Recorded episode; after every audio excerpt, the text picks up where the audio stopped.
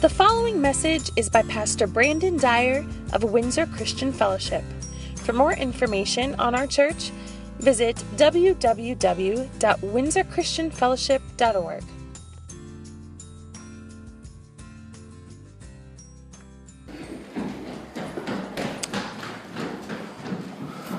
Well, we'll be in Matthew chapter 9 this morning, finishing out actually uh, this great chapter where we have followed Christ and so many different things that he has done, miraculous and so forth. Uh, but this morning we find ourselves in Matthew chapter 9, verses 27 to 38. Beginning in verse 27. And as Jesus passed on from there, two blind men followed him, crying aloud, Have mercy on us, son of David. When he entered the house, the blind men came to him, and Jesus said to them, Do you believe that I am able to do this? They said to him, Yes, Lord. Then he touched their eyes, saying, According to your faith be it done to you. And their eyes were opened. And Jesus sternly warned them, See that no one knows about it. But they went away and spread his fame through all that district. As they were going away, behold, a demon possessed man who was mute was brought to him. And when the demon had been cast out, the mute man spoke, and the crowds marveled, saying, Never was anything like this ever seen in Israel. But the Pharisees said, He casts out demons by the prince of demons.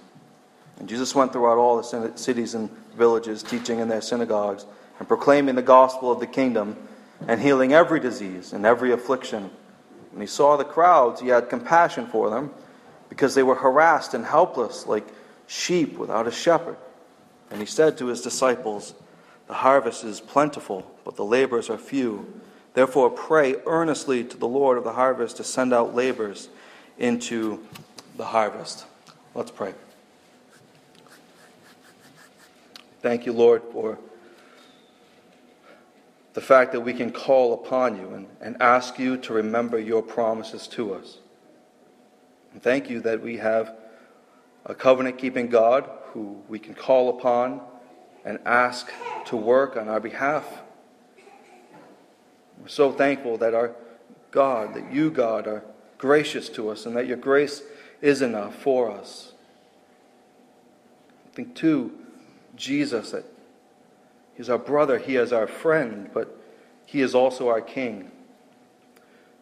Pray as we go through this passage that we'll reflect well upon the kingship of Christ as it is revealed within this text. We pray, Holy Spirit, that you will open these words to our hearts and minds. Pray this all in our King's name. Amen. Some of you are really into reading uh, different book series, uh, watching different movie series, trilogies, and whatnot, or uh, watching even different TV seasons and season after season of different shows. And we, we like those kinds of things because a lot of times they, they focus within a, a perfect, or they, they look at a, a certain character. They, they look at a, a, particular fictional character, follow after his life. When you think of a, a, certain TV series, you think of a certain person. When you think of a certain book series, you think of a certain person. For instance, you think of The Lord of the Rings, or you think of Frodo, right? You think about the Chronicles of Narnia. You think about the four children that uh, it at least originally follows after, and so on.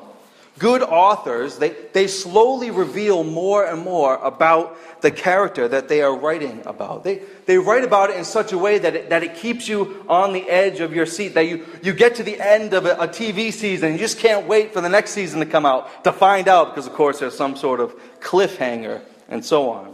That's a, a, bit of what it's been like to walk through the book of Matthew together. We've been, we've been following Jesus chapter after chapter, seeing all of these different things that he has done, things that he has said, things that have happened to him, uh, tracing his great authority throughout the book. Matthew, right? We're, we're tracing his authority throughout this book. So that's what we've been doing for really the last nine chapters. Most recently, last week, we saw that he had the power to heal a woman who had a discharge of blood for 12 years. This was, this was a woman who had a, physical ailment that, that not only caused her to have a, this problem for 12 years, but that also caused her to have other issues when it came to the law of Moses, when it came to relating with other people, when it came to going to the temple of the Lord for worship. So she not only had to deal with that physical ailment itself, the fact that she was flowing blood constantly, but she could not come before the Lord and worship because she was constantly unclean. Yet the great thing that we saw last week is that Jesus comes to her, he reaches out, and although she is unclean, he himself, a clean person, touches her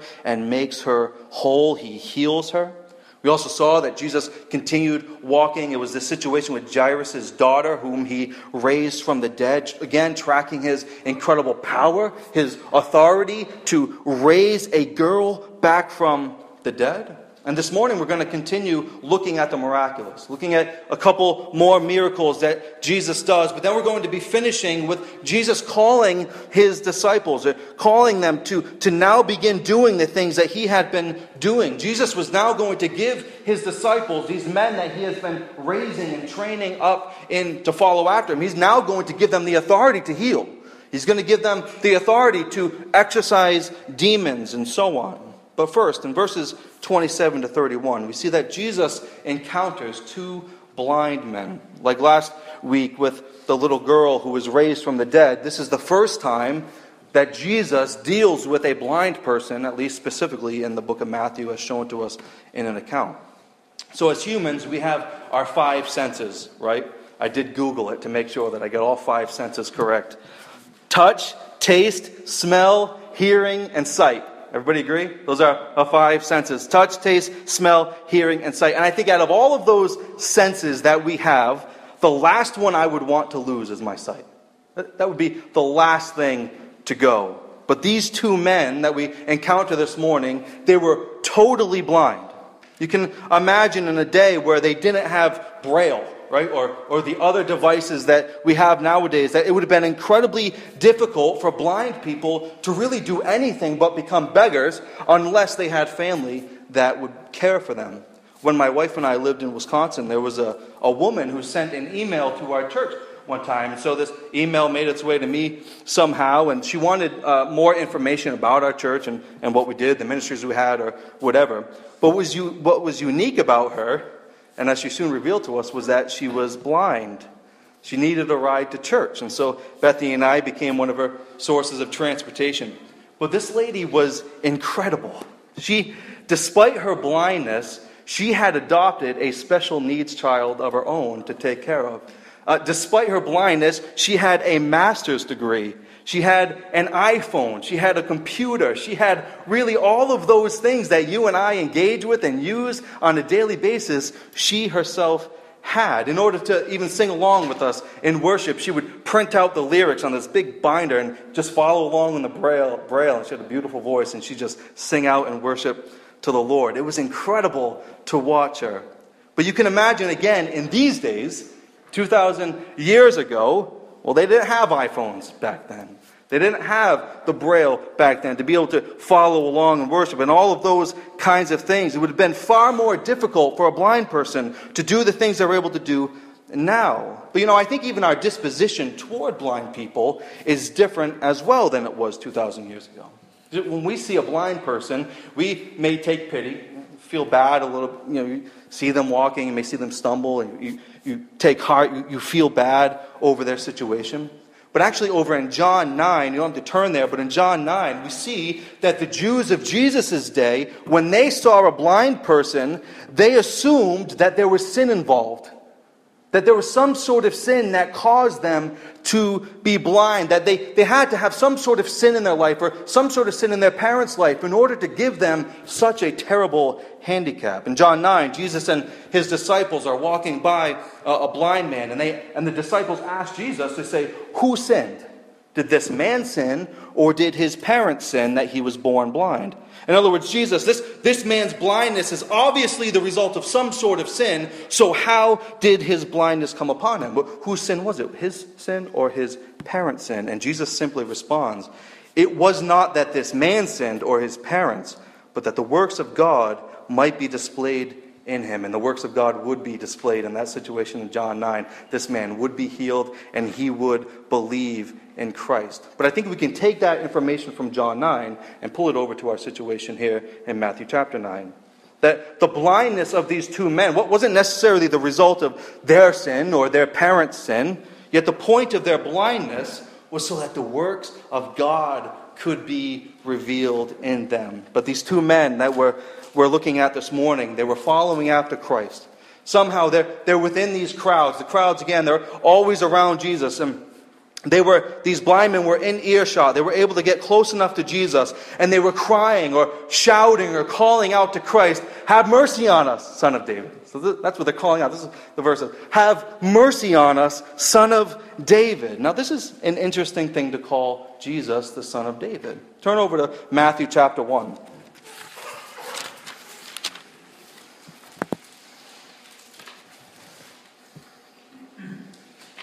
If you remember, Matthew 1 holds the family tree of Jesus. If you want to see your family tree, I, I suppose you go to Ancestry.com. If you want to see Jesus' family tree, I didn't get paid for that commercial. If you want to see Jesus' family tree, you go to Matthew chapter 1. But look at the very first verse of the first chapter the book of the genealogy of Jesus Christ, the son of David, the son of Abraham. In other words, again, this family tree of Matthew 1 is going to show two things about Jesus, as specified in that first verse.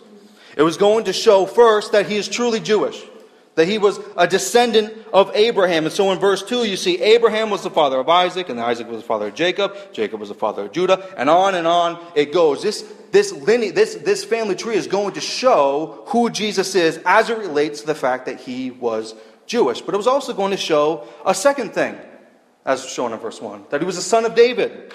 That he was truly of kingly descent. So you can go back to Matthew chapter 9. But why do you think that it's important to see, or for us in our, our study of, of Matthew, why is it important for us in our study of Matthew to know that he is the son of David? Because what we've been tracing is the authority of our king.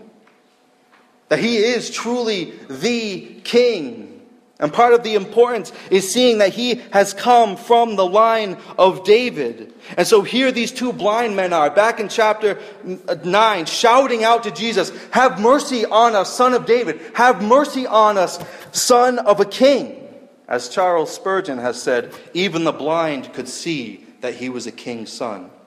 And so these blind men are beseeching Christ on behalf of his kingly heritage to act like a king and to show mercy to them as his people. So these two men, they're screaming out to Christ. They're literally begging for mercy. This should bring to mind what we've even seen in Matthew chapter 9 and verse 13. You can put your eyes up there really quickly. He says, Jesus says to them, He says, I desire mercy, not sacrifice. This should bring that to mind as we continue in the idea of have mercy on us, son of David.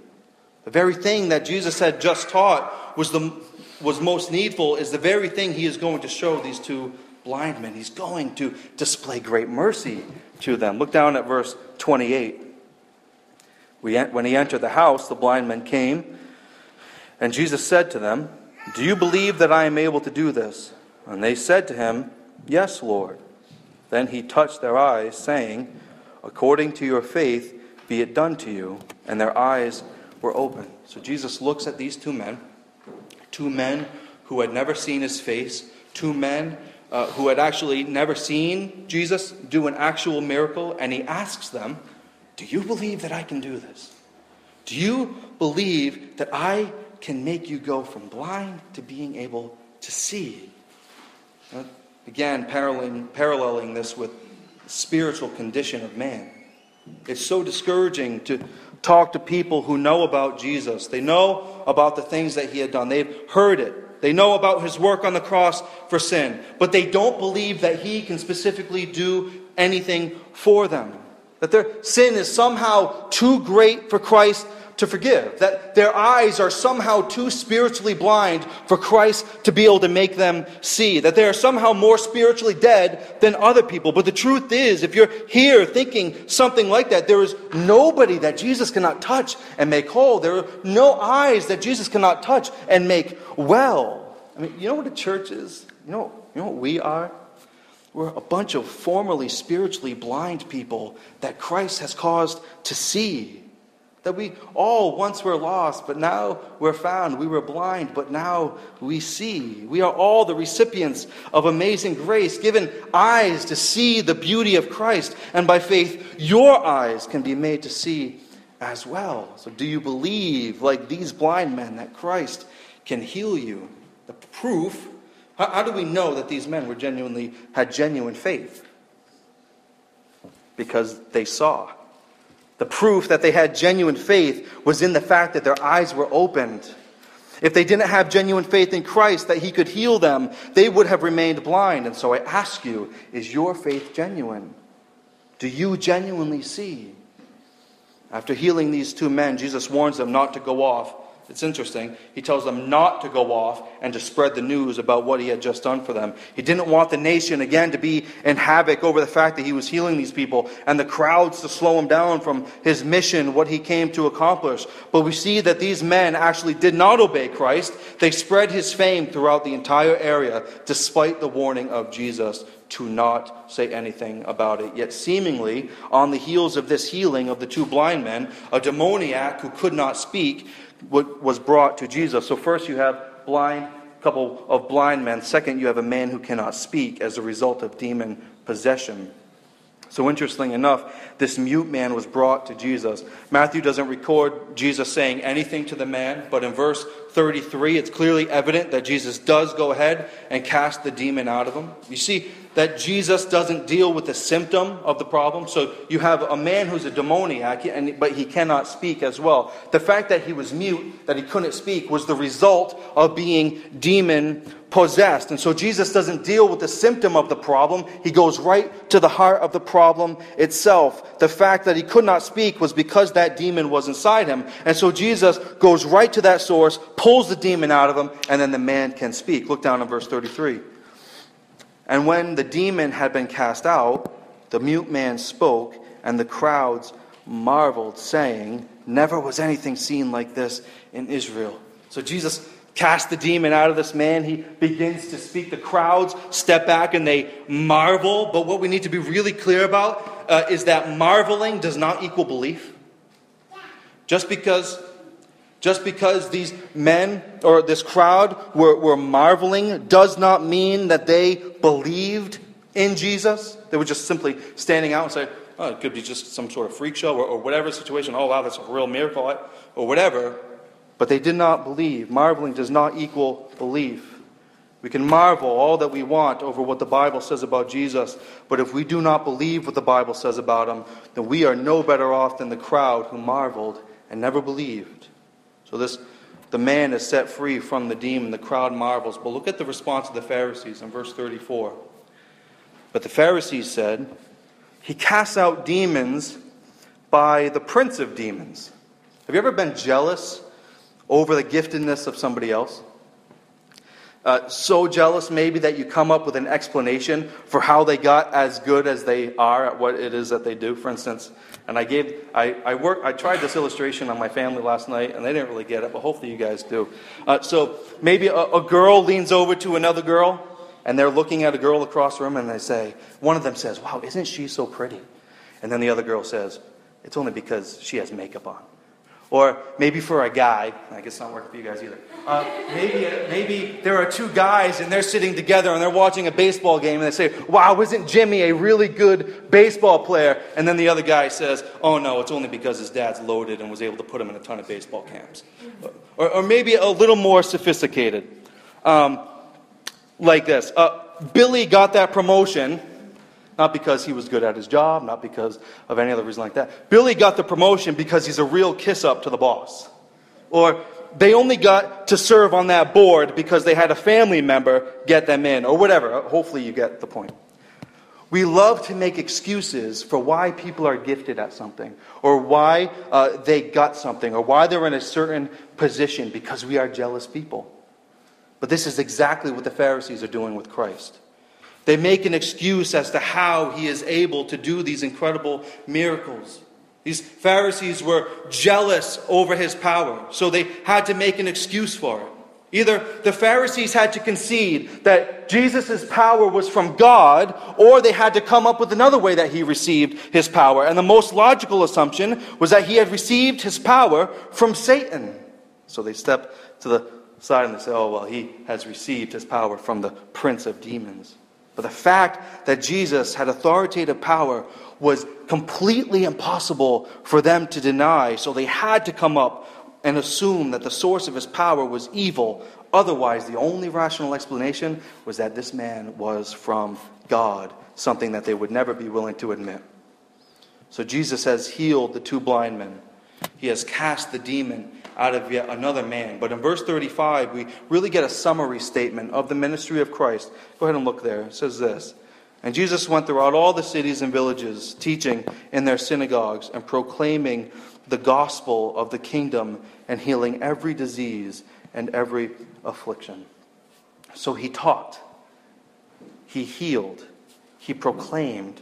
This was his ministry, going throughout all of Israel, teaching in as many synagogues as possible, preaching the gospel of the kingdom, healing all of those that were coming to him who had ailments like we've seen of leprosy or blindness or being crippled. All of those. What an incredible life that Jesus had.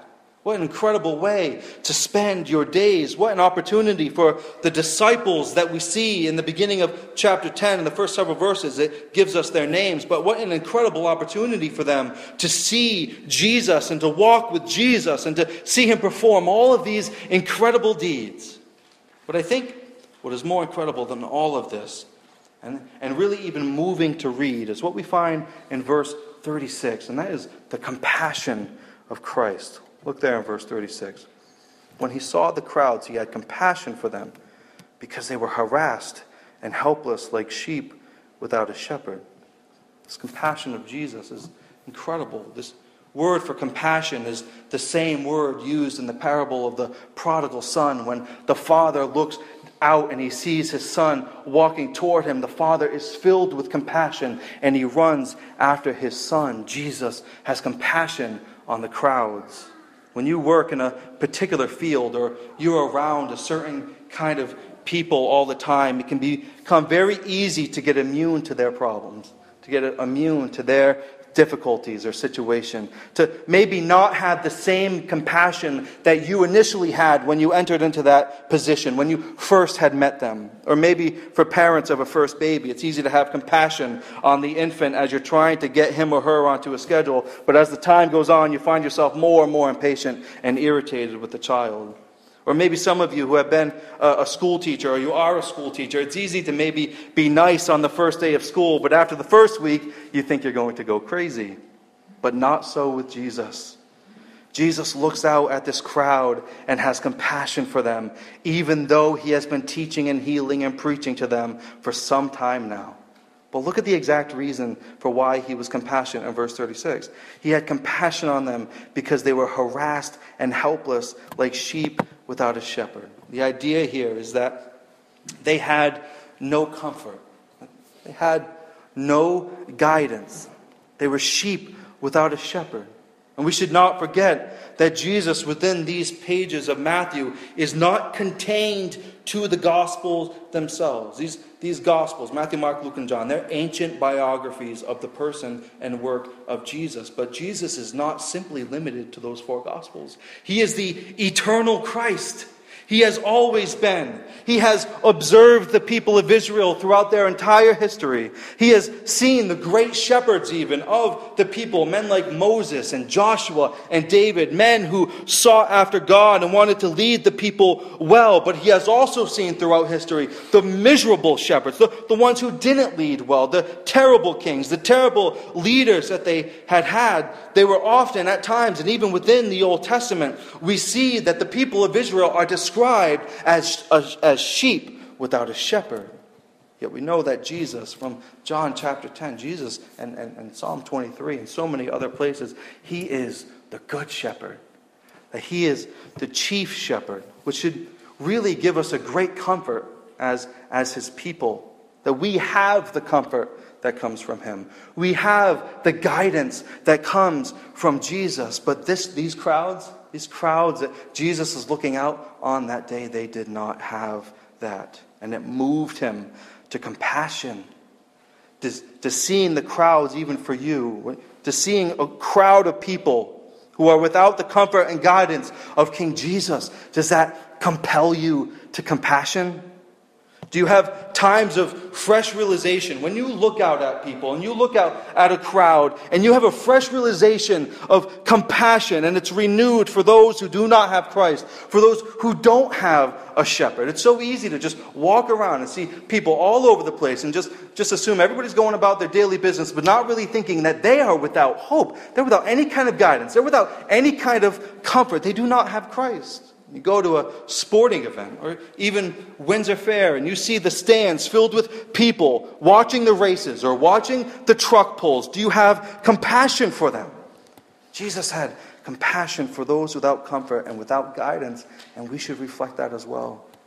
But look at the first words that he says after being moved to compassion over these crowds in verse 37. Then he said to his disciples, The harvest is plentiful but the laborers are few. Therefore, pray earnestly to the Lord of the harvest to send out laborers into his harvest. So Jesus states two realities here. He states a good reality, he states a bad reality, and then he gives a directive. He says first that the harvest is truly plentiful. That's a good thing. The harvest is plentiful. That's a good reality. But the second reality is a bad one.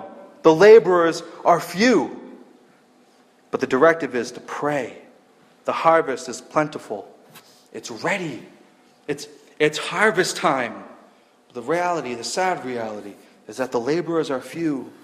So Jesus directs his disciples to pray, to pray for laborers to go into the harvest. So Jesus directs his disciples to pray this way, and not just casually pray for more laborers, but earnestly pray, he says. Urgently pray. One author has said that believers' prayers participate in the fulfillment of God's plans. We have been directed to pray by Christ for more laborers to go out into the fields. The Lord is over the harvest, and He uses our prayers for more laborers to participate in His great harvest. But what I find interesting here is that Jesus doesn't direct us to pray for the crowd itself.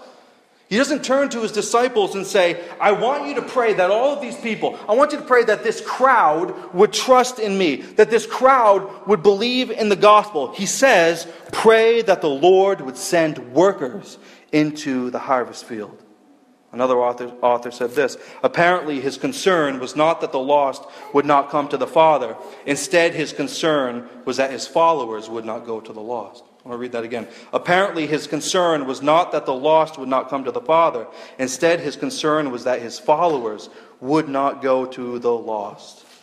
And think as we look at the church across even our own country. In past years, we have really excelled and done well in this area of sending laborers into the harvest field, but we have lost that kind of mission. The church has lost that kind of emphasis professing followers of Christ, we, we don't often go to the lost. We could spend a lot of time talking about the situation in our world as a whole with all of the unreached people groups throughout the entire world. Places where the name of Christ has literally never been named, where you could grow up and never hear the name of Jesus, not even in a joke, not in a swear word, not in any of that. You just never hear the name of Christ. Those fields are certainly white unto harvest. My friend, you don't even have to become a missionary to an unreached people group in order to be in the harvest field. Here in Maine, you can run into a grandparent, a parent, and a child, all of whom have never worshiped within a gospel preaching church. As I've shared before, there are 1.3 million people in the state of Maine. Over a million, well over a million of them, do not go to a gospel preaching church. There's a lot of work to be done here in the state of Maine through and a lot of work is being done through different associations, through different denominations. I'm thankful for our own Baptist association that we're becoming a part of and the, the mission board that our church here even benefits from. Uh, I had the opportunity just last weekend to be uh, at the Maine Baptist Association meeting. Uh, and, and right now, within our denomination, there are 24 Southern Baptist churches within the state of Maine. And really, for 1.3 million people, that's pretty, pretty dismal. But the encouraging thing is that there are 17 church plants going on right now in this state. So, really, not quite double, but almost there. Within a few years, we should have double of what we have right now. And that's encouraging. that laborers, that the Lord of the harvest is sending laborers to your state. I'm not from here, but the Lord has sent us here. There are so many pastors that are pastoring different churches and church plants that I've, I've been able, able to meet the last several weeks that are coming to Maine. They're from Texas. They're from Georgia. They're from all different areas, but they're coming to Maine. They're coming to New England because it's white under harvest here. There are hundreds of thousands and millions of people who do not know Jesus, and the Lord is doing a great work. I want to encourage you with that. But more can be done. Pray, as the disciples were told to pray, that the Lord of the harvest would continue to send out more and more laborers into the fields. How are they going to hear without preachers? How are they going to hear this good news without somebody explaining it to them? Are you praying to this end? Are You're praying that the Lord of the harvest will send out laborers into the mission field. Are you praying about yourself and your own opportunity to participate in the harvesting of souls, this great work? May God help us in this important task. Let's pray.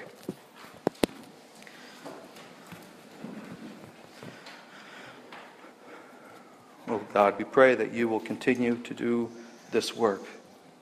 How encouraging, even within our own denomination and association that 17 churches are being planted here right now, that all over this state, right today, there are 17 little works that are beginning.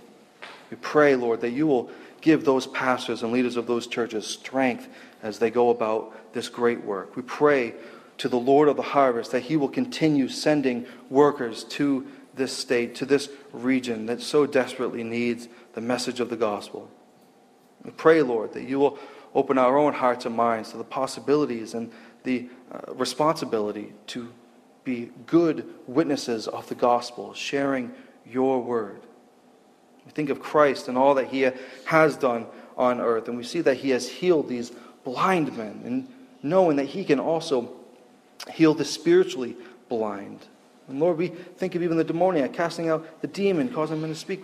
You've opened our mouths to be able to speak your truth.